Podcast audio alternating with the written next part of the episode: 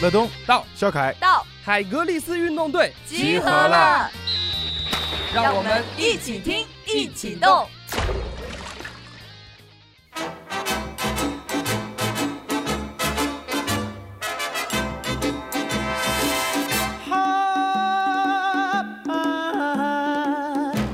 広間で眺めた月が Representing the People's Republic of China, Olympic champion Xiu Haifeng.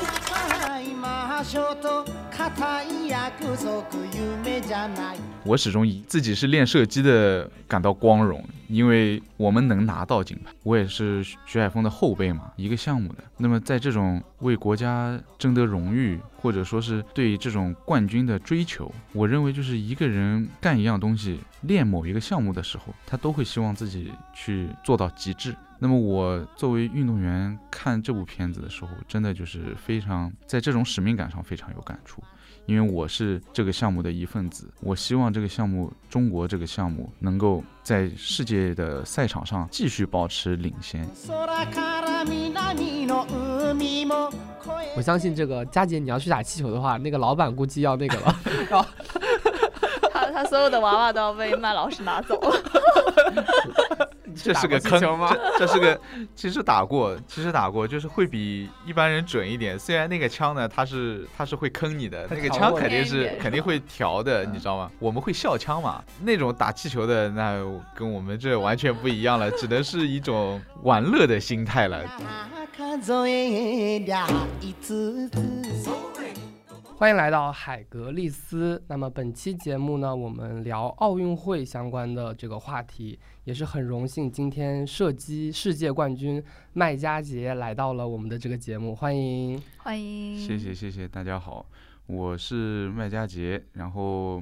我的项目是男子气手枪。佳杰这个项目呢，射击也是我们国家非常强的一个项目。然后呢，在这个呃洛杉矶奥运会上，徐海峰的。呃，这个项目呢，也是获得了我们的这个国家的第一枚这个奥运金牌。是的。然后后来也是变成了一部电影，叫《徐海峰的枪》。像佳杰在这个射击队里面呢，也是呃非常了解这个中国射击的这个历史啊，还有这个走过来的这个故事。今年的话，这个东京奥运会呢，也是马上就要开幕了。然后也是特别希望跟佳杰在这边来聊一聊这个射击运动，聊一聊你自己的这个呃射击运动的经历，然后聊一聊这个中国的这个射击的一些项目，还有这个我们如何要观看这些射击比赛这些问题，来跟这个佳杰讨教讨教。好的，好的，非常荣幸今天。能来到乐东的直播间，呃，佳杰可以先介绍一下自己，还有自己参加的这个项目，因为其实这个设计项目的这个整个体系非常非常的庞大，比如说有什么步枪啊，然后有这个啊手枪啊、气手枪，还有这些飞碟相关的项目。其实你说作为一个呃运动的一个专业的媒体人来说的话，都不是那么能够搞得清楚。我相信大家可能对于这个我们的听众可能只是了解中国设计很强，那么具体是什么项目的话呢，也可以。请佳杰在这边介绍一下。首先呢，我先介绍一下我自己。我是从零一年就开始接触射击这个项目，在那个时候我还刚刚是初中生，但是我们那个时候的靶场呢就在我们学校的旁边，在卢湾体育场的旁边，我们也就是被教练像是点壮丁一样的。被抓被被在上体育课的时候被点了，哎，这几个运动员，这几个小孩看上去挺机灵，然后就告诉我们，你们想不想来试一下练射击啊？好，然后我们几个男孩子嘛，主要是男孩子，然后就放学之后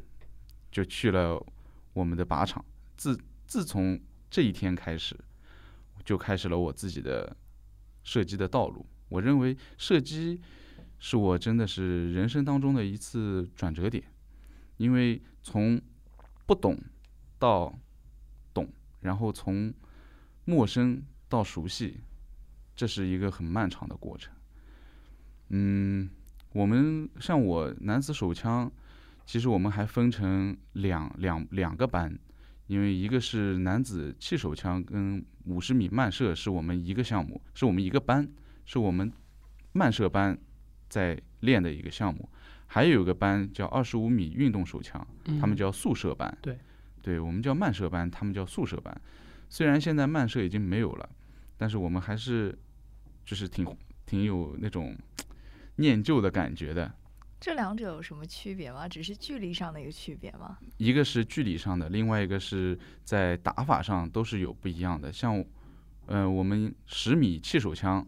它是一发装子的，一发装一发子弹打一发子弹，然后距离是十米，然后一场比赛它是有七十五分钟这么一个过程。但是二十五米呢，它就不一样了，它分八秒、六秒、四秒，在这三个呃不同的时间里面，分别打出五发子弹，这算一组。嗯，这算一组。然后一场比赛里面就是要打二十发八秒、二十发六秒、二十发四秒。嗯，然后的话去计算，哎，但这里有个很有意思的情况，嗯。如果说我的上一枪的子弹和这一枪的子弹是一模一样的，那么会不会记录不下来呢？如果在老的一样的靶纸上，我们在老的靶纸上面的时候，的确会发生这种重弹的情况，我们叫对重弹。对，然后会有非常专业的裁判，嗯，然后来判定，嗯，这一枪如果说他们判定你这发是重弹，那还好；如果说他判定你这发不是重弹，就是说只有一发子弹，他首先会要求你那个时候，那个时候会要求你重新打一发。哦，其实对运动员是不公平的，因为我如果说我打了两发十环，那么你又让我再再打一发，相当于我要做三三发子弹的动嗯，作。对，对吧？是，但是规则就是这样，嗯，基本上就是能判定出来重弹，它会有一些不一样的弹孔。嗯，嗯。而且的话，呃，从我自己的观赛体验来说的话，我觉得，呃，宿舍的话，可能看起来的话，这个反馈更多一些，不像这个，呃，呃，气手枪，你说一发一发的话，它这个整个节奏就很慢，很慢，而且它的人感觉也是更加的这种，呃，就射一下，然后要调整一下心态，然后射一下，调整一下心态，然后还要装弹，然后的话是呃宿舍的话就会梆梆梆梆很快，然后的话就更像就是我们大家这个普通人可能理解的这个射击的这个状态。是的，对对对，所以我刚刚就想说，我想问乐东，你有没有觉 得就是这一期嘉宾跟我们往常的嘉宾整体的状态就很不一样？就是往常嘉宾可能是都比较跳脱、比较活跃一点的，但是麦老师给我的感觉就是，呃，他讲话就属于娓娓道来、比较沉稳的那一种。他他他呃佳杰说话也像打枪一样的，要稳 对，要稳。要准。对，在我们射击行业行当里面，其实有很明显的人格区别，嗯，就是我们练五十米的慢射的运动员和二十五米的运动员，再和飞碟的运动员，然后再和射箭的运动员对比起来，我们有非常大的性格上的不同。嗯首先，我们慢射就是非常慢、非常稳，真的，真的是这样的。嗯像我们以前慢射五十打五十米的时候，六十发子弹，它规定的比赛时间是两个小时，哇，那这个现在缩短到了一个半小时。嗯，现呃现在是没有了，就跟考一场试一样了。真的从两个小时缩短到一个半小时，然后最后取消掉了这个项目。气手枪以前是一个半小时，后来也呃收呃压缩到了一个小时十五分钟。嗯那么时间在缩短，其实它目的就是为了增加我们的难度，嗯，增加我们的难度。嗯然后，如果你时间多，你就可以有更多的调整的空间。如果是老运动员经验丰富的情况下，其实他能做到更好。对，没错。如果其实呃，佳杰之前也给我们推荐了说这个徐海峰的《枪》这部纪录片啊，或纪录型电影，一二年上映的，也是那个里约奥运会的那个周期嘛。然后其实当时有一个场景我记忆比较深刻的就是，啊、这个呃徐海峰在最后一发的比赛之前的话是其实是进了这个休息室休息了一段时间的，调整一个心态。这其实就是啊、这个佳杰刚才说的时间很长，然后的话他其实是啊、有很多的这个戏剧性也好呀，或者说你调整的时间也好，他是自己一个人最后这个完赛，别人都打完了，都可以回去了，这样的一个情况，就也是佳杰说，就是说，呃，之前的这个整个时间很长，然后比赛的这样的一个这样的一个情况。是的我还有一个问题，就是呃，刚刚说的是第二秒、第四秒、第六秒会打打一发是吧？没有没有没有，不是那样的。嗯那个叫八秒、六秒、四秒是五，嗯、五五发子弹嗯，规定你八秒之内要打完。哦，打，我以为说一定要卡在那一秒，然后没有没有，嗯，不是不是那哦个意思，它是呃八秒里面打五发，哦六秒里面打五发，四秒里面打五发。哦，所以就是还是越来越快的一个状态。是的，嗯，好，我记得之前还有移动靶，移动靶现在这个项目没有了，哦，也是室内移动靶是吧？它现在变成了非奥项目了，哦，一直就是很早就变成了非奥项目。我感觉是不是我的可能观赛经验不够？是不是在这些运动的这些宿舍啊，还有在这个移动靶上面，中国可能就是相对来说这个这个稳一点的这个中国要强一点呢？在是非常强，是对吧？非常强。我们移动靶，因为上海的运动员比较有名，然后我们中国的运动员就在国际赛场上基本都是包揽金牌的。就是麦老师可以介绍一下，现在我们所有射射击，一共有哪些项目吗？对对对，一共有哪些项目？啊、男子十米气手枪，男子五十米步枪，三姿，一个是趴着的，嗯一个是半蹲着的，就是哦。一只腿、一只脚是呃蹲着的，然后另另另一只脚是撑着的，就像是下蹲的那个动作，嗯嗯嗯，嗯，然后还有一个动作就是立姿，立姿就是站着的，哦，然后步枪它是穿皮服的一个射击项目，皮服就是那个呃，装备。对减压服，减压服，然后因为其实枪的后坐力非常的大，嗯，然后他们就是缓冲是吗？对对对对，而且的哦。话就是它还能够呃隔绝就是一些噪音啊和一些你身体的一些律动对于那个射击的影响。是的，因为步枪的枪比较重，而且又长又重，所以他们需需要一些辅助，需要一些辅助。对这个的话，我们就是像中国有两名比较有名的步枪运动员朱启南和这个杜丽，嗯，像他们的比赛的那个呃照片呐、什么的话，其实他们都是穿的非常重的这个对对对皮，就铠甲一样的这种感觉。对对对这个就是他说的这个，呃叫射击服，对对，叫嗯射击服。射击皮肤，嗯嗯，然后步枪项目还有现在卧射也成了非奥项目了。步枪也有十米气步枪，然后我们男子气手枪，女子十米气手枪，然后但是我们像我我是不打二十五米的，二十五米是单独一个班，二十五米他们是男子宿二十五米宿舍，然后但是女子就有二十五米，所以女子又有气手枪又有二十五米手枪，所以它这区分起来还是有点难度的，需要去看几场比赛，可能会更有更直观的感受。告诉大家一个好消息，海格力斯运动队建立了自己的微信公众号，只要在微信当中搜索“海格力斯运动队”便可找到。我们会在公众号里发布更多有关运动的精彩消息，希望大家多多关注，和我们一起运动。那从枪型上，我觉得这个的话，可能大家更好理解一点，对，就是手枪、步枪，还有那种猎枪双发的，梆梆梆，对，飞那个叫飞碟，然后还二十五米呢那种枪属于是短管的枪，嗯我们气手枪呢属于是长管的枪，嗯，就是枪身长度大概在三十公分，嗯三十公分左右。嗯，那嗯枪管越长的话，就代表它的稳定性是不是越好一点？枪管越长，其实代表精度越好，对，这样精度越好。嗯但是对举枪的控制性来说是难度加大，嗯，重一点。哦，对它会重一点。然后枪头越远，对你的整个人的手枪，对手枪来说控制性会加难度加大。如果说枪管越短，就像你看到的军用的手枪，它为什么都是短的？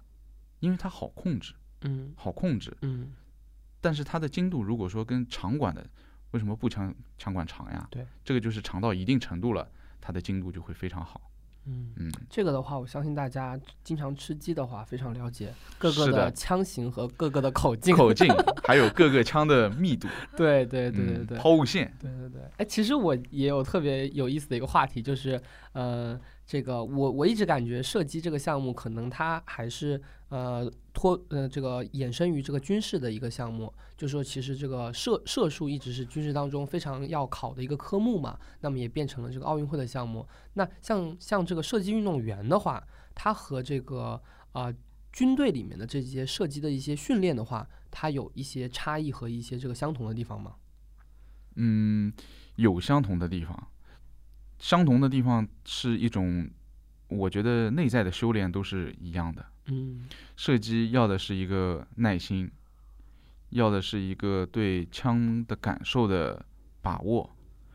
对心态的一种一种一种掌控。我觉得这是相同的地方，但是也有很大的不同。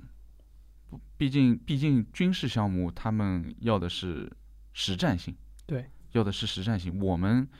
训练比赛用的这个训练方法，主要是讲的是规律和一致。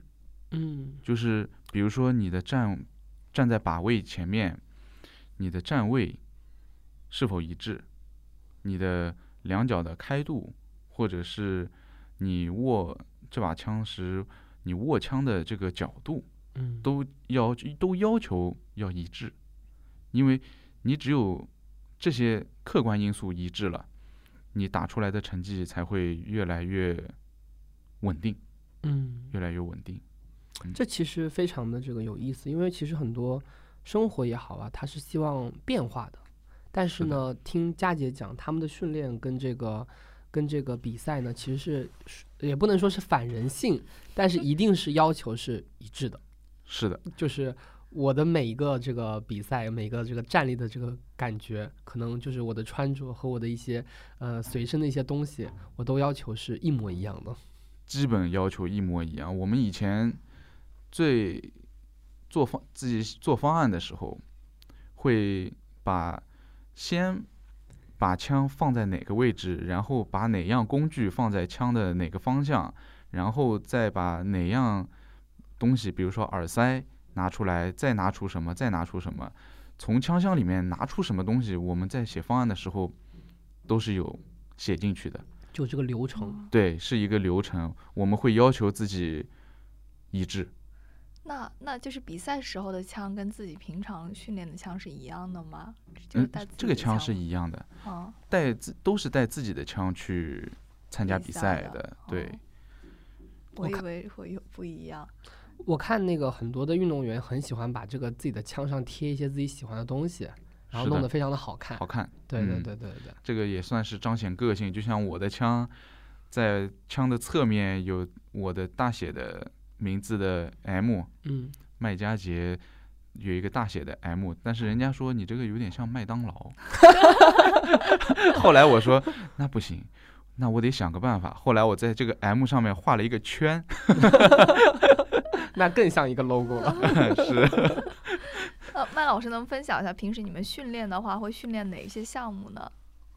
我们平时训练主嗯要练的都是耐力、耐力和静力性的项目比较多。以前我们叫举持久，然后体能课的时候我们叫练耐力，现在其实统称为叫练核心。是的，比核练核心这个词可能以前没有的，嗯，现在这近几年健身知识普及了 之后，哦，原来这个叫核心力量。嗯嗯，然后我们在平时训练的时候，一方面是练这种东西，练核心的这方面的训练，另一方面就是一个精神上的训练。对，其实精神上的训练就讲的比较好玩，嗯，就比我给你举个几个例子吧。好，比如说，我现在让你思考一个东西，它没有形状，它没有名字，它什么都没有，但是你脑子里面要有一样东西，但它是什么东西？不知道，不要去想它，就是尽可能的做到没有形状、没有颜色、没有大小。你闭上眼睛，你去想这是一样什么东西，但是你在问自己这是什么东西的时候，你就你就错了，好难啊。是吧？这是一种训练，这真的是一种训练，是在哪本书上我我已经不记得了，但是是书上看来的，就是是一个训练方法，是锻炼你嗯精神集中的一个方式。还有比如说，让你盯着远端的一个黑点，在一张白纸上盯着一张一粒黑点，如果你能一直保持你的精力的集中点，就像聚焦，就像照相机的就聚焦的那个点一样，你一直聚焦在这个黑点上，你能坚持多少秒？正常情况下，几秒钟你可能专注力就会飘飘走了，不会说是嗯看到别的东西，但是肯定会飘走，对，肯定会飘走。嗯那么我们就要练跟着它走，就是跟着这个黑点走，一直盯到它。我们以前有一个很玄学的说法，感觉这个黑点越来越大，越来越大，越来越大。嗯这就是我们练专注力、练盯准一缺口的一个小游戏。其实这都是当做一个小游戏在给运动员尝试的。还有比如说手表或者钟啊，反正带秒针的，嗯你跟着秒针走，但是你不要去数它，不要去数它一秒、两秒、三秒、四秒这样，因为它不是有指向的嘛。但是你一定要跟着它走，你的精神一定要跟着它走，但是心里面屏蔽掉任何外在因素。哎，这个就很，是不是很玄学？嗯，这么听起来，其实因为呃，我之前也是学过一些认心理学的啊啊啊！认知性的。其实你你刚才说的这几个方法，它其实都有一个指向，就是你在专注它的过程当中，但是你不要去想结果，对，就是你一定要把现象和这个它带来的接下来这个因素剥离开来。乐东老师还是专业的，毕视竟很广，见识过很多东西。对，因为嗯很明显，就是我们的人是有一种习习惯的惯性的，就是你你生来的，就是就比如说你会跟随着运动的物体去去动，然后有人靠近，有东西靠近你的话，你会去躲闪或者怎么样，你会有下意识的一个意下意识的一个反应，然后的话也是这种呃这种这种这种无意识的。但是其实你们的训练就是剥离掉这个人本身的一些无意识的一些东西，是的，就是特别明显的一个训练的一个方式，是就是你说的可能这只是你们训练当中的一个小小的热身对，和每天都要练习的一个东西，其实还是挺像这种冥想啊这种感觉的。有点那个意思。因为我们在盯准缺口的时候，每天重复、重复、不停的重复，只是在盯着一个准心缺口。那么我们就要想一切办法能够提高那那种那种感觉，提升那种感觉，不能说是因为谁都会盯准一缺口，对吧？就是你一个小孩儿，你告诉他，嗯啊，看着这个缺准一缺口啊，不要看着别的东西，他也会看，对吧？他也会看，但是当我们把它当成一种专业的时候，还是要有一些专业的技巧在里面。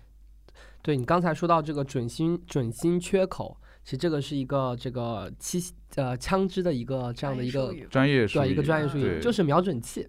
然后就是一个准心缺口，因为就是那个点吗？呃就是缺口是后面那个嘛，对准心就是枪头前面那个凸起来的那个东西，那个叫准心。，嗯对两点一线，然后对对对，对准靶心，嗯 是的，对准靶心，然后我们就变成了三点一线。对。哦是的然后，呃，因为我之前也开过枪，我就嗯很明显的感觉是因为人的这个，特别是你距离长了之后，人的这个眼睛是有是有对焦的嘛。对那你就是你会经常看靶心、看准心缺口、看靶心、看准心，就不停的要调那个感觉。如果说你不停的在那来回调这个视力的感觉嘛，对，你的天赋不太好。开玩笑，开玩笑，这个其实是一个正常的，一定要是通过训练来矫矫正的。每个人都是下意识的，视力会就像聚焦的来回的在变。对，因为你始终想看清楚你想看清楚的东西。哎，这个就特别有意思了。对吧？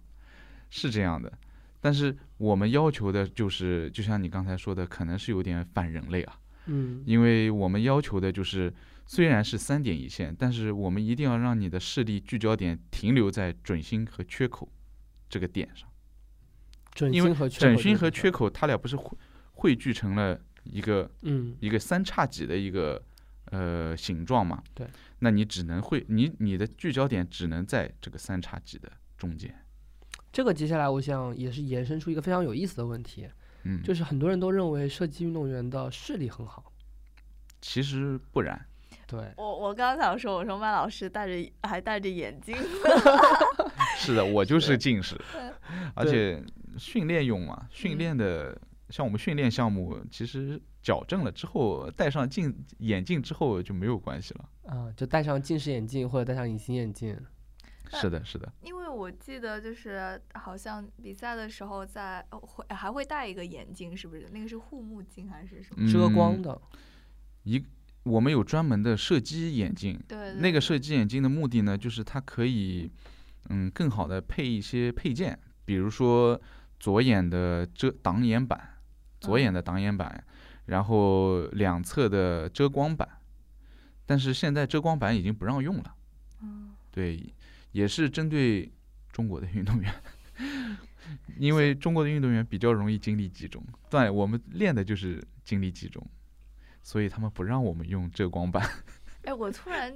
知道为什么我们中国在这个项目中的成绩会比较好了，因为我觉得我们中国人的性格相较于外国人而言会更加沉稳一点，就是是的，是的对，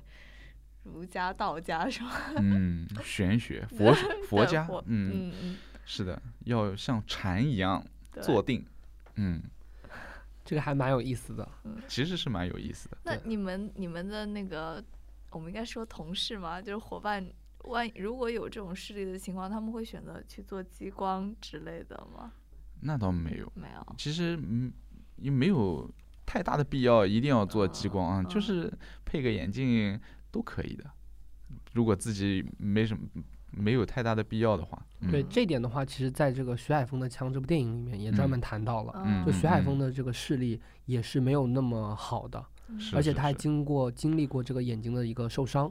所以嗯他一样也是可以就是在这个比赛当中获得成绩。所以说，其实射击运动员等于好视力这件事情的话是不成立的。我们只能说我们眼神好，嗯只能说神好，但是眼睛不一定好。是的，所以我们眼睛很疲劳的，嗯因为这么长时间的疲劳，眼睛视力不下降都难。啊，眼睛视力会因为训练有所下降。是的，因为他一直在疲劳状态，精力要高度集中的去盯住准心缺口。嗯，那你们一般就是一天这样训练要多久呢？我们一天训练时间基本是在六到七个小时了，哇，分上下午。嗯嗯，分上下午，当中会有休息，中午吃饭会有，然后会有一个短休息。都是在射击馆内部吗。休息可以回房间，回哦宿舍，然后多数情况下都在设计馆内。那是蛮辛苦的。这嗯，枯燥，单一。设计是其实是特别讲讲求一个简单和返璞归真的一个一个感觉。嗯，是的，明显能感觉出来。但是像这个呃飞碟这些项目的话，相对来说是会不一样一些呢？嗯，是是的，就像我嗯，我刚刚想说，这飞碟是不是就是那个抛出去的那个？对对对，对，为什么这个会？这个不应该单独会列为一个区域吗？呃，就是是的，它是单独一个区域，但是嗯。我们基本全国都是射击和飞碟都是合合在一起的，起还有射箭都是哦合在一起的，因为它需要的场地都是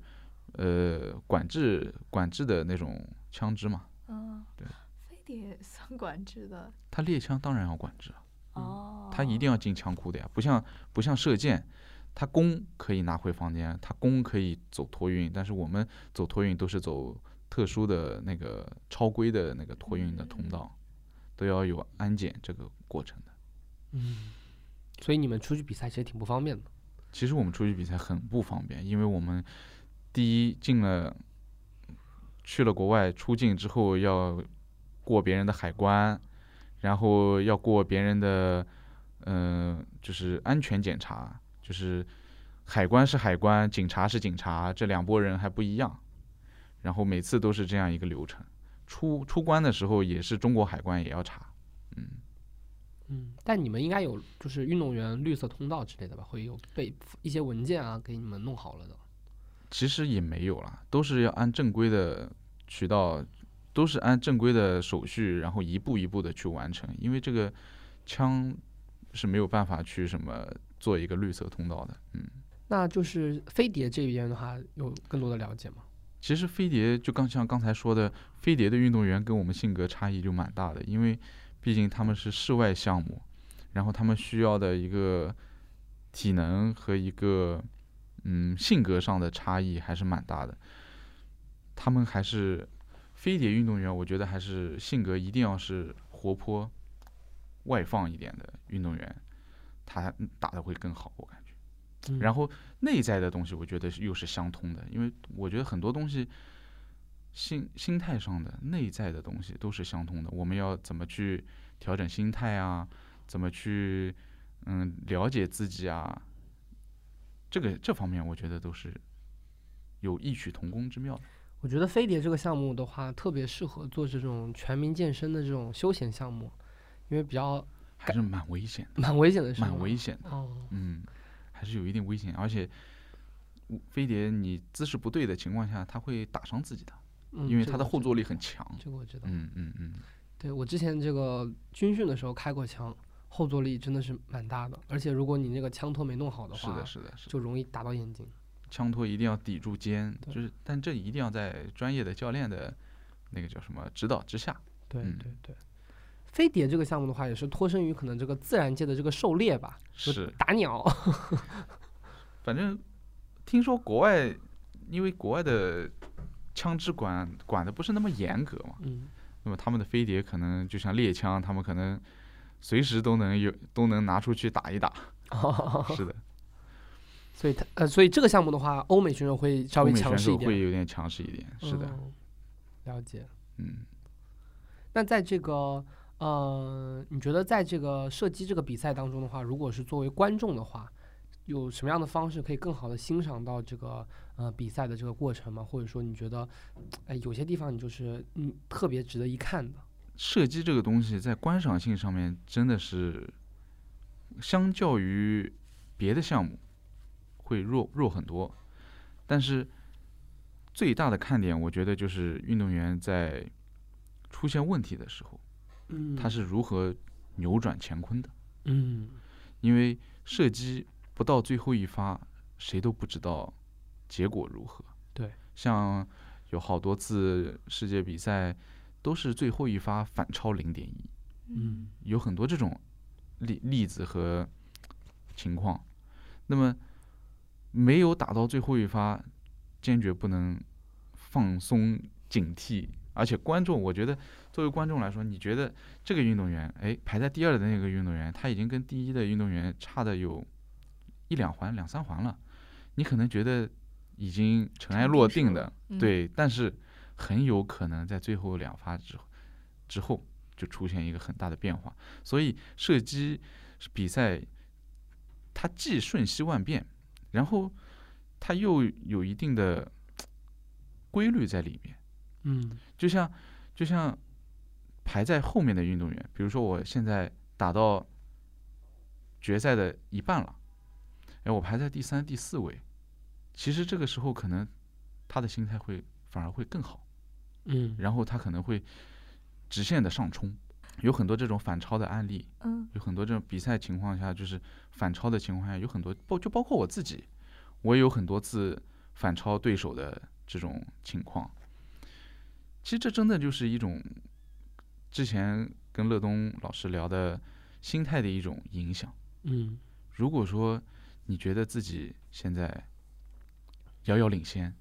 你的心态就会发生一种变化，你会变成保守心态。对，你会变成保守型，因为你有你有优势嘛，你想保持优势嘛。那么在这种情况下，你只要一旦变成了保守心态，你就没有了一种，你就没有了一种，你会畏手畏脚。嗯嗯，这这种情况很常见，因为人的这是人的一种惯性思维和一种潜意识的一种对自己的一种保护。嗯就像如果说你，嗯，现在干干某一件事情，你已经干到非常优秀了，那你就会，你就会变得不那么思进取，你可能你可能不太会去创新，嗯因为你觉得我现在已经可以，嗯，保持一个领先的地位。但是但是如果说我排在第二名、第三名、第四名的情况下，我会想尽一切办法去超越前面的对手。我可能会兵出险招，嗯我可能会奋力一搏，这都是一种现象。那有可能奋力一搏，他就搏出来了。佳杰说的这个东西，其实我们之前嗯、呃也学习到过啊，就是我之前在这个呃在学校的时候嗯，也看过蛮多论文的，对这个现象是有一个系统性的一个阐述的嘛，叫 choking，关键时刻失这个失误和关键时刻反超。这其实呃讲简单点，就是人的抗压性和面对这个不同环境下的心态的位置。就比如说你说我都已经遥遥领先了，我最后一环我只要打个七环我就赢了，嗯对吧？七环是非常的这个，就对你们来说已经算失误了，肯定。是那那这个时候你就说，哎，八环就可以了，八环就可以了。是结果是的，对自己的目标就是一个不失误的目标。是的，然后，但是如果说你你最后一环你说，哎，反正我也怎么样了，不，呃我已经可能怎么说呢，我就放开了，嗯我就就轻松了。嗯你反而的话就是没有这个目的的去打的时候反而好。这个其实，在篮足球上也是同样是有的，特别明显。就比如说这个，你说这个关键时刻怎么最后八秒让别人得了八分呢？最后是的，是最的，最，后十几，秒让别人，得了这个十三分呢？是的，是的，这个你你按照正常来说的话，这个都是不可能的一件事情。对吧思议的事情。但是你你作为一个自己来说的话，我就扔了，我就我就射，对，对，这个就是非常有意思。所以说，我觉得你们的这个呃射击运动员可能在这方面要想的比其他的运动员更多一点。是的，就像这就可以聊到埃蒙斯的最后一枪，对他连续三届奥运会都最后一枪，或者说都失利。他的这个心情，其实我们有可能可以理解，就是他太想，或者说是他太想要这块金牌了，他感觉他的那种思想的那种导向，已经已经可能已经跳，已经跳到了这发子弹结束之后的那个那个那个那那些东西了。那么对这一发的把握，它就是失误了。它就是在这种，嗯，我们讲的是一个结果导向，还是一个过程导向的一个过程当中嗯，他变成了一个结果导向。嗯他已经，而且他可能已经想到了结果之后的一些事情，所以他忽略了当前的一些细节。嗯，这个故事的话，也可以请这个佳杰给大家介绍一下他的这个 埃蒙斯。我记得之前国内有有一段时间媒体 都有大肆报道这个事是的，因为毕竟是给了我们中国队两块奥运会金牌嘛，所以在国内还是知道的这件事情的人非常多。嗯但是我们练射击的啊，知道什么呢？埃蒙斯在欧洲是非常强的一个运动员。嗯他作为一个射击运动员，他几乎能保持不败记录。就这个的话，你之前有跟我说过，说嗯，一般来说很少有这个卫冕的在射击里面。是的，但他的话可以一直做连贯，说明他的话这个能力上是特别出众的。他个人能力非常强，而且他的训练非常神秘。他的训练非常神秘，因为我们真的就是当传说在听他的训练，听国外的运动员的朋友讲，你都打听不到他在哪个靶场训练，因为我们国内是哎这个省那个省的靶场都是固定的嗯，都是集中的，但是在国外的话，他们是个人行为嘛，他们是俱乐部性呃性质的这种行为，他们可以哎，我今天想到这个靶场，或者那明天想到那个，因为欧盟嘛，他都可以来回走。我明天想到那个靶场，他看气候、看环境，对吧？看训练周期，他可以自己调。然后他去了哪个靶场，没人知道。然后所有步强的运动员都其实都非常希望跟他在一起训练，因为跟他交流会提高。嗯，跟优秀的运动员在一起肯定会提高。就所以都没有人能跟他一起。没有人能跟他在一起，就是因为。这就谈到了一种又是一种设计心态，嗯他也在屏蔽一些嗯外界的杂杂念对嗯外界的干干扰，因为人家他可能跟别人多说了之后，他的法宝就被别人学去了，对不对？每个人都会有这种心态，嗯，嗯，这也是个蛮有蛮有意思蛮有意思的过程吧，是吧？？对对对是的，对，因为其实我还想之前刚呃这个我们这个前期聊的时候还问我说你们有没有什么集训公开训练 啊？我们这个不公开。因为我们都是封闭训练的。对嗯，就所以说，以射击队的话，一直也是在这个很多队伍当中，比感觉是比较神秘的。是的，就是，嗯，对，之前我我也是问了一个非常这个啊、这个外行的一个问题吧，我说，哎，马上这个东京奥运会了啊，那有没有什么我们可以关注的一些运动员和项目？哦，我们没有的。对，这是的，这就不像这个呃这个三大球啊，或者说什么游泳、田径啊之类的项目的话，我们是有明确的夺金点。或者说我们有夺金的一个目标和一个期许的，或者说他之前在这个历往的世世历届的这个世锦赛当中啊，有什么样的成绩，那么我们会更重点的关注。但是射击运动呢是瞬息万变的，瞬息万对变。，而且特别有意思的是，如果大家这个关注奥运会的话，基本上很多年的这个首金都是射击项目夺得的。嗯，这是我们非常，我们是荣誉之师啊，真 也是也是也是顶压着很大的压力 在完成这一块奥运首金的。但是我我始终以以是自己是练射击的感到光荣，因为我们能拿到金牌。对，是的，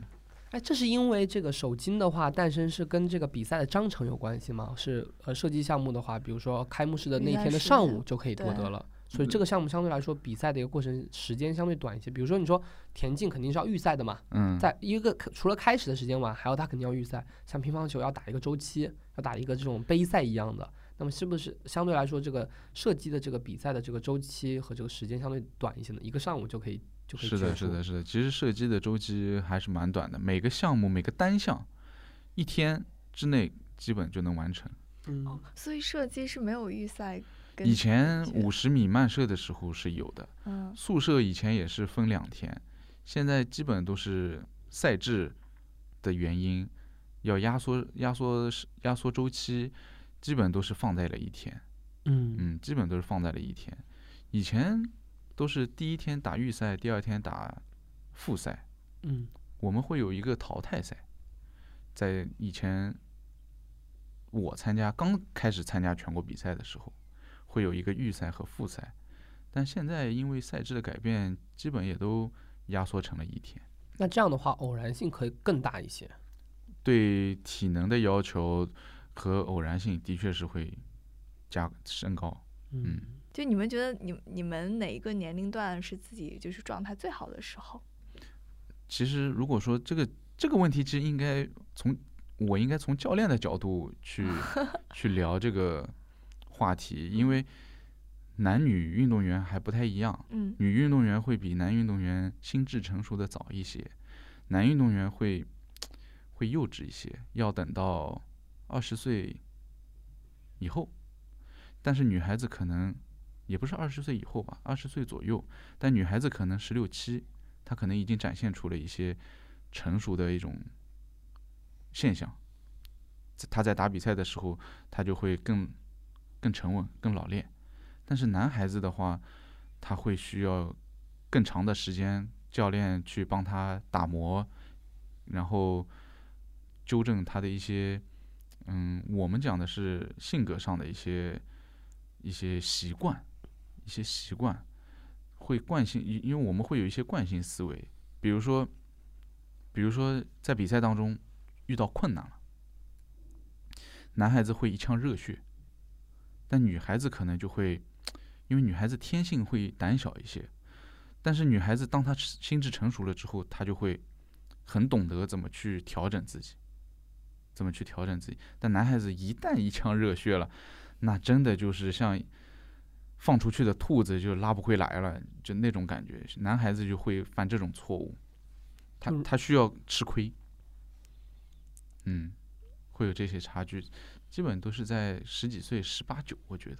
是最好的时候，嗯是帮他去纠正一些性格上的一些问题的时候的最佳时期。然后，当他养成了一个适合射击的一个方式的时候，哎，他的成绩就会逐步提高。还想一问一个关于有可能也是需从教练的这个角度需要解答的一个问题，就是呃，入你们这一行，就一般教练就是挑选这种小朋友的标准，就是挑选这个种子的一个标准是什么？我们挑选的标准其实蛮宽泛的，嗯真的蛮宽泛的，因为射击对个个人的细节上的要求不算太高，你只要不是，因为我们设计师右视右右眼是主视眼嘛，嗯你只要不是掰不过来，你只一定要是你右眼你看不了，不是这种就没问题。就你只要是正常的，能控制住自己的身体每个关节的一个人就 OK，剩下的就是看你的性格，然后后期的一个培养。嗯在进入之初的时候，会不会有一些心理测试呢？就专注力啊，比如说什么，现在的话很高级有眼动仪，然后会有一些这个你的这些那个呃专注力的一些视，呃，还有一些这个就是视视觉专注的这些这些测量仪器，现在的话都会用上吗？在选现在瞄的时候，最新的我还不是很了解，因为最新的没没有没有最近没有了解过。但是我在我当运动员刚进入射击这个行业的时候的那段时间，是专门有一个心理测试的，嗯它会让你去，比如说，呃，那个色盲版，嗯会让你去看这个图图片，还有就是会有一些表格，会有一些表让你去选，让你去填，然后在这个过程当中看你精力专不专注。比如说还有那种挑不同，就像就像就像那个什么来找茬那种游戏一样。你这个这个这个表我也做过，就是 你也做我当时做的是这个啊、圆圈、方框、叉、三角形、梯形，然后就让你找一就找。不一样我当时是找一样的，就是你、你得一样的。就他让你一一条一条下去，然后让你找这个，比如你就就你就找三角形，你就找圆形，然后就找然后你找看谁找的多嘛，是的，看谁找到后面，是的，以前好像都是这样的套路，就这几张表，就是这几张 表。对里就这几张表。对的，这个还是呃，因为到了后期的时候，因为现在科研国家的科研力量越来越强大了，嗯，然后的话也有越来越多的这个呃，在这个想在这个选苗上啊，在后期的时候能有一些调整的时候，然后会有更多的这个测试的方法嘛。对，反正这个呃运动心理学里面的话，对于射击的这个研究，射击跟跳水的研究都是比较多的，因为都是呃高失误性的项目，因为失误的如果是一发失误或者说一个动作失误，你都是可能会葬送的，而且这个在本身国内就比较强嘛。竞争比较激烈的情况下，你只要一旦有一个失误，可能你就被淘汰了。是的，那之前的话，我记得呃，这个小学的时候还是初中的时候会有一个呃研究吧，啊，会有到这个这个应用题，嗯，就是呃小明，小明是一个射击运动员，他的总成绩很好，但是他的波动性很大。嗯然后小小红是一个嗯，是的是一，个总成绩要差点，但他的稳定性很好。原来你也做过这道题目，这一下子就看出来了，我们是一个年代的人，是吧？对我相信这个很多的这个你们从成绩上，还有从这个这个队里面的实际上是有非常多的这种案例。是的，练完射击之后发现，原来这道初中考试题是错的，真的，老师跟我们讲的是要稳定，对不对？是后者更好。更好，嗯其实是前者更好。啊，如果我们从选材的角度来说，嗯因为他的失误、他的不稳定是教练员可以去帮他完善的。但是如果说你是一个很平庸的运动员，你说你你的天赋就不够，那我只能把你当成二号培养选手。哦如果说你是一号培养，你是一号选手的话，你的天赋很高，但是你不稳定。你比如说，就像我刚才说的，男孩子，他有很多男孩子，他很喜欢射击，他天赋很好，但是他就有点多动症，他就定不下心来，站在那里一发一发的去完成。但是你让他来，教练，那个今天看你打五发，他打得很好。那这像这样的运动员，我们很愿意去把把他吸收过来，去培养他。但如果说一个运动员，哎呀，他挺稳的，他各方面都还可以，但是就找不出他的优点。那这样的运动员呢，我们也愿意去培养，但是可能就会感觉会很累，你可能对他来说，你没有优势，真的。这这也是呃选择的偏向吧，因为我们现在如果从队里来说，还是希嗯望我选个冠军，我我不要那么多第四、第五，对呀、是的，我就要个冠军。是的，然后的话，像这种运动员，他是有这种可能性的，璞玉吧，至少是可以去雕琢的。是的，是的，是对的，所以稳稳定性是可以靠后天，就靠后期再去给他可以完善控制的，可以嗯完善的。嗯比如说，男孩子无非就是爱玩，无非就是精力不集中，就是这些东西。但是用方法、用手段可以帮他改变，只要他愿意改变。嗯嗯，那嗯、因为这个佳杰也是在这个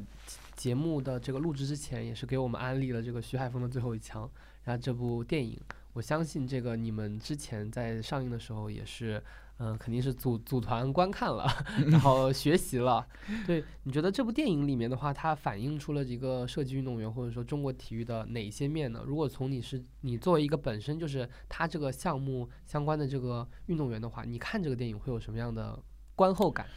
首先啊，年代不同，可能我感觉有有时候，你说我真的能够体会到那个年代的呃苦苦的那那一方面的话，我可能我说出来，可能大家也不会感觉我说的是真的，对吧？但是唯独一点，我认为看完这部纪录片，从一种使命感上，会让我很有感触，因为毕竟是一个，就是我也是徐海峰的后辈嘛，一个项目的。那么在这种为国家争得荣誉，或者说是对这种冠军的追求，并不是说我在这里，并不是说什么金牌理论啊，或者是怎么样，我我不是去去谈这种东西。我认为就是一个人干一样东西，或者说练某一个项目的时候，他都会希望自己去做那个做到极致，希望自己能够做好这个项目。那么我作为运动员看这部片子的时候，真的就是非常在这种使命感上非常有感触，因为我是这个项目的一份子，我希望这个项目中国这个项目能够在世界的赛场上继续保持领先。那如可能我现在的运动成绩，呃，无法做到，因为我现在已经不是国家队了。那么我如果说从教练员的角度，我希望能够培养出更多的嗯、呃运动员，可以去嗯冲击奥运会金牌，或者是冲击射击项目的极致。嗯，不谈金牌，我们就谈这个项目的极致，我能否把它做到最好，就是这样。射击也是有这个世界纪录的吗？有，还是因为就是你刚才说它的变化很大，比如说之前可能有这个十米气步枪，然后现在变成三姿，那它的记录其实相对来说的话，成绩也也随之改变了。嗯，运动成绩始终是在，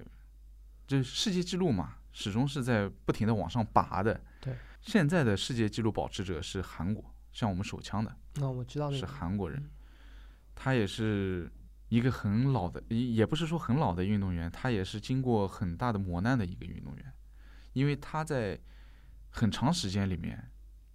是一直打不过中国队的。因为我也跟他同个赛场上打过，我他也站在我的后面，我们两个站在一起打过比赛。那个时候他真的还没有说是很强，我感觉他仅仅是一个韩国队的老选手。嗯我比他年轻，而且那个时候在打比赛的时候，他也并并没有说是碾压我的那种态势。但是，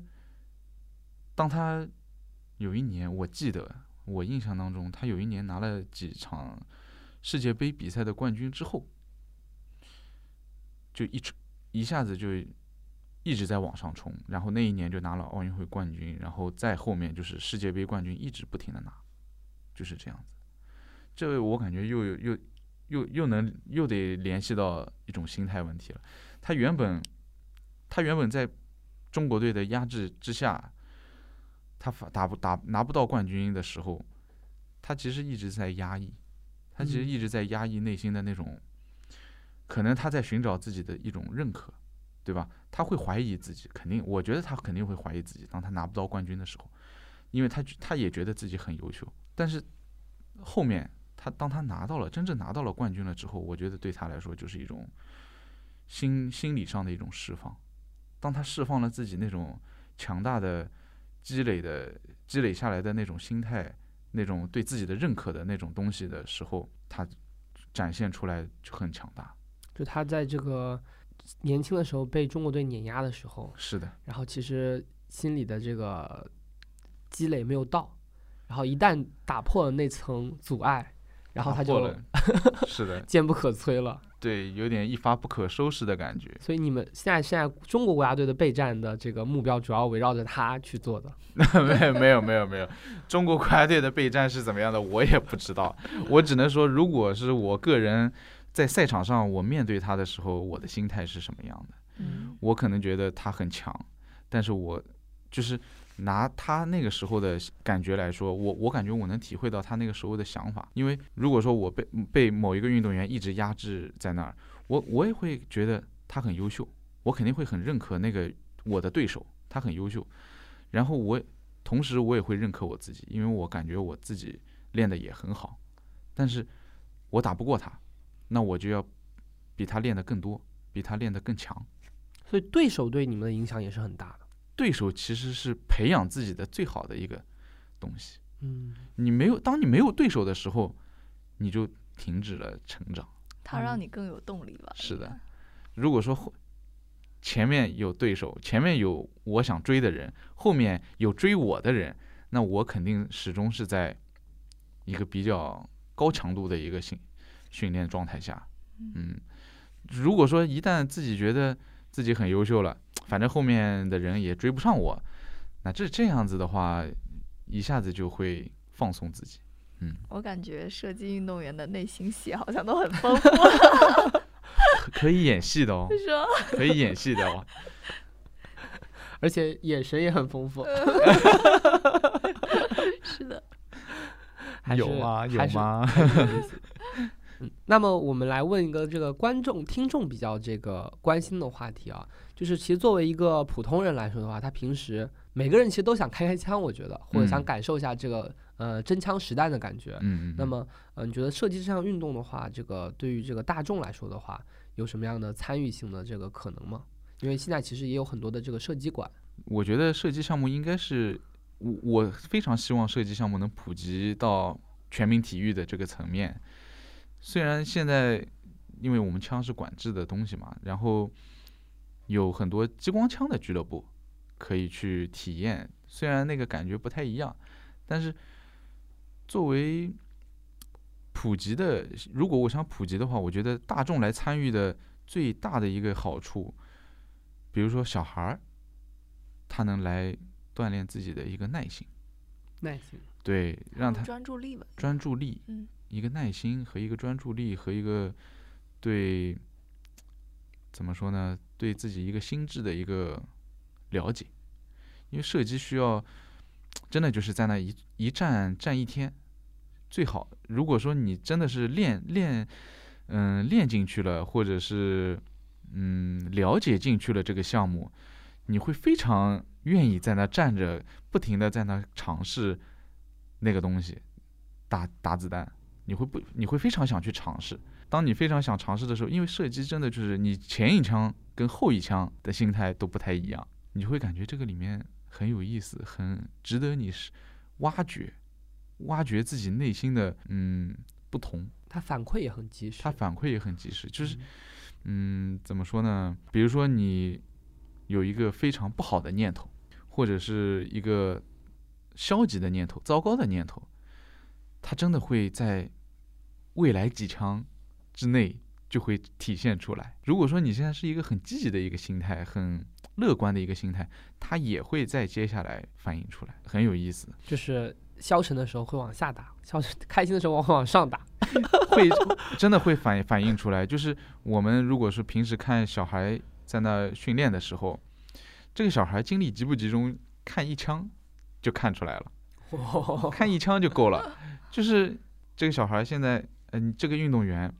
现在在想什么，或者说他现在有点保守，或者说他现在有点随意，都能看出来。这个枪的这个这个靶子，它不嗯是这个枪靶，它是一个呃心情情侣表。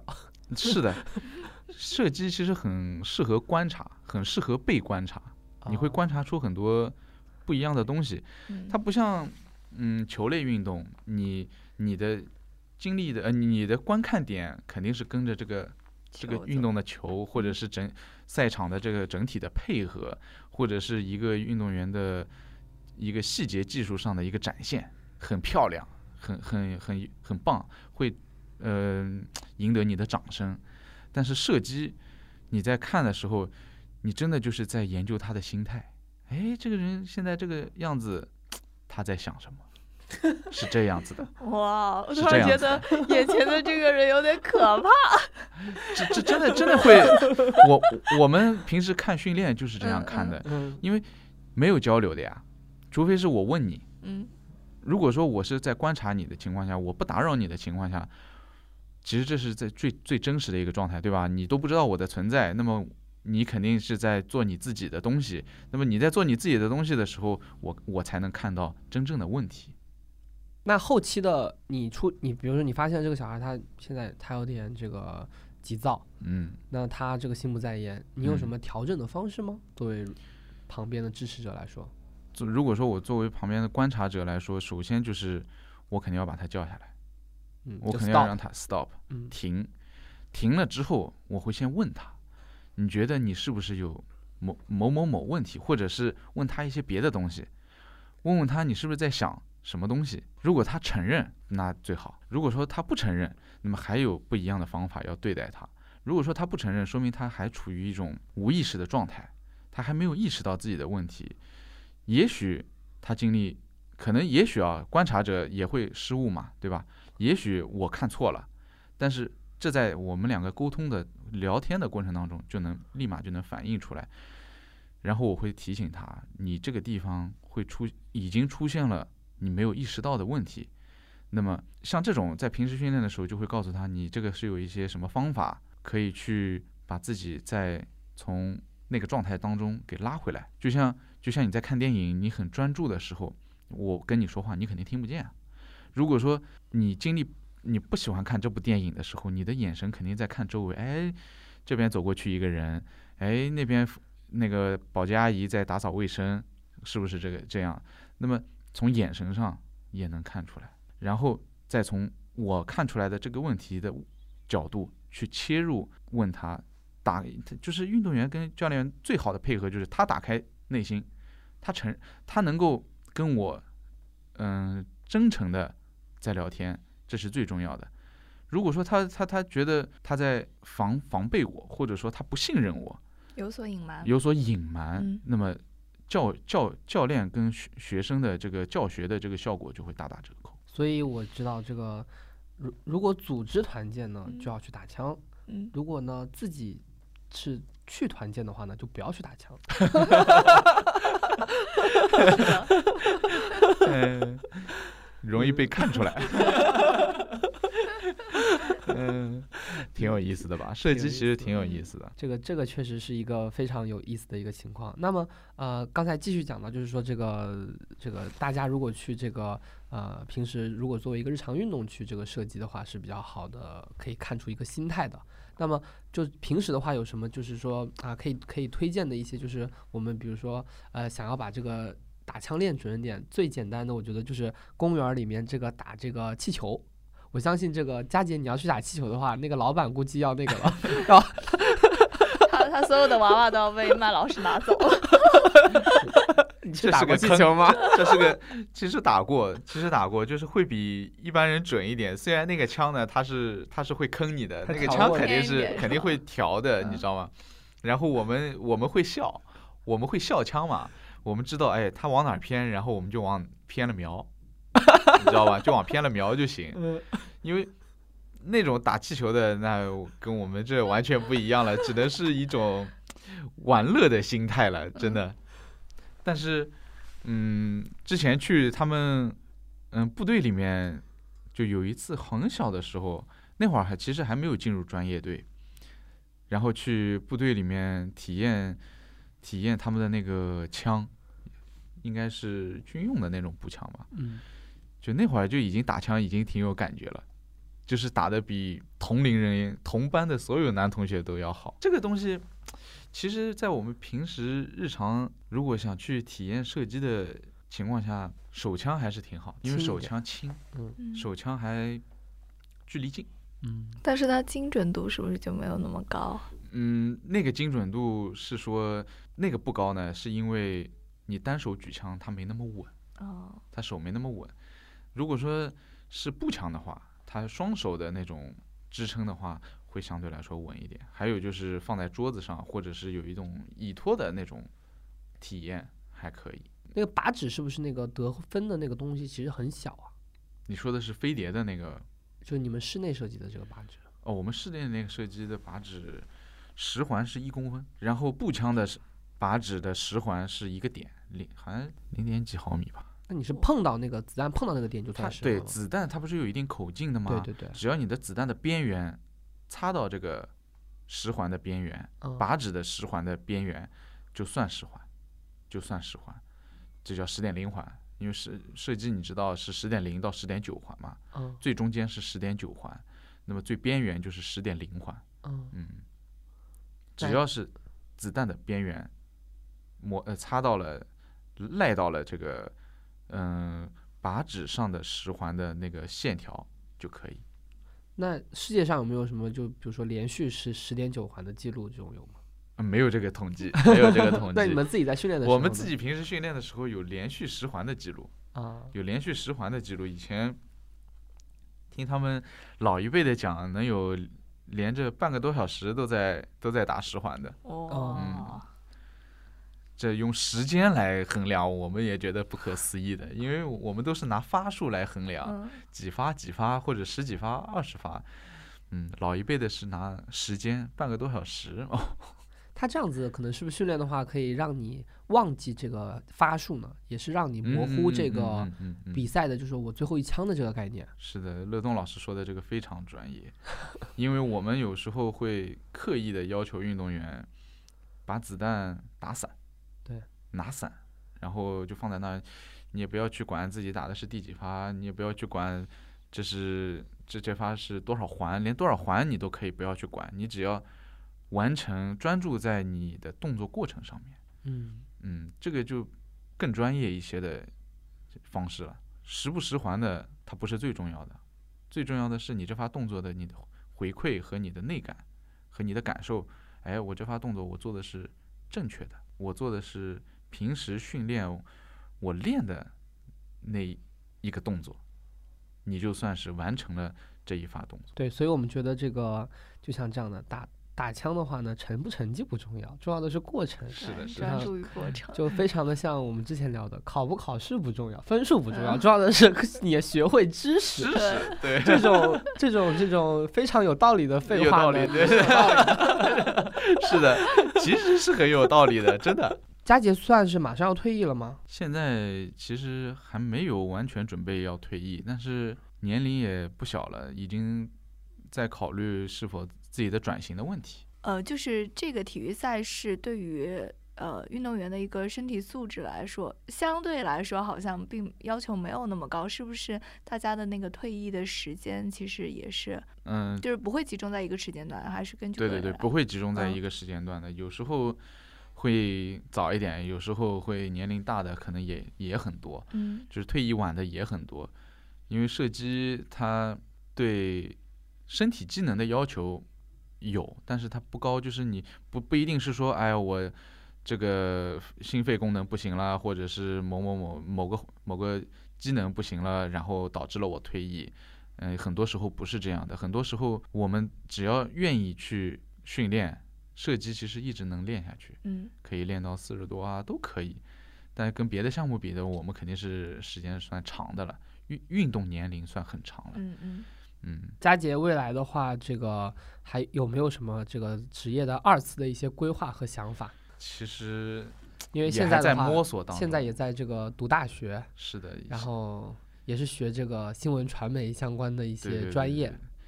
是的，我现在也在自己也在复旦大学的新闻学院广广播电视专业嘛，广电广电为什专业。么为什么选择这个方向呢？其实我对传统媒体还是挺有兴趣的。嗯对的，就是因为传统从小也是看电视长大的，然后看新也喜欢看看新闻啊，看这种，其实对传统媒体还是有很大的兴趣，所以后来就报了一个广广电的专业。虽然现在新媒体是主流，对吧？但是传统媒体它还是有它一定的地位的，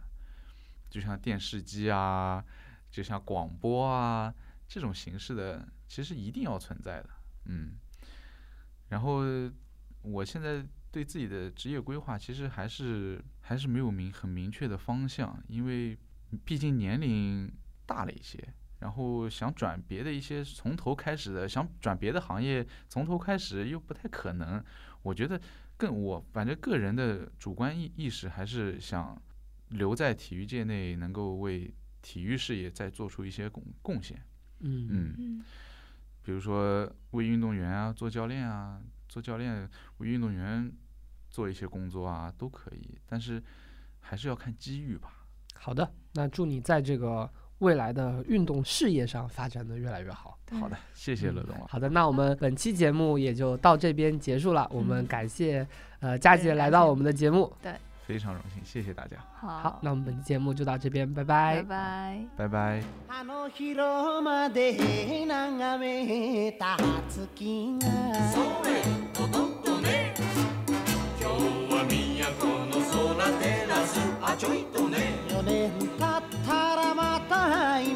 所と固い約束夢じゃない。ようしょこりゃ夢じゃない。オリンピックの顔と顔。それとトントトントント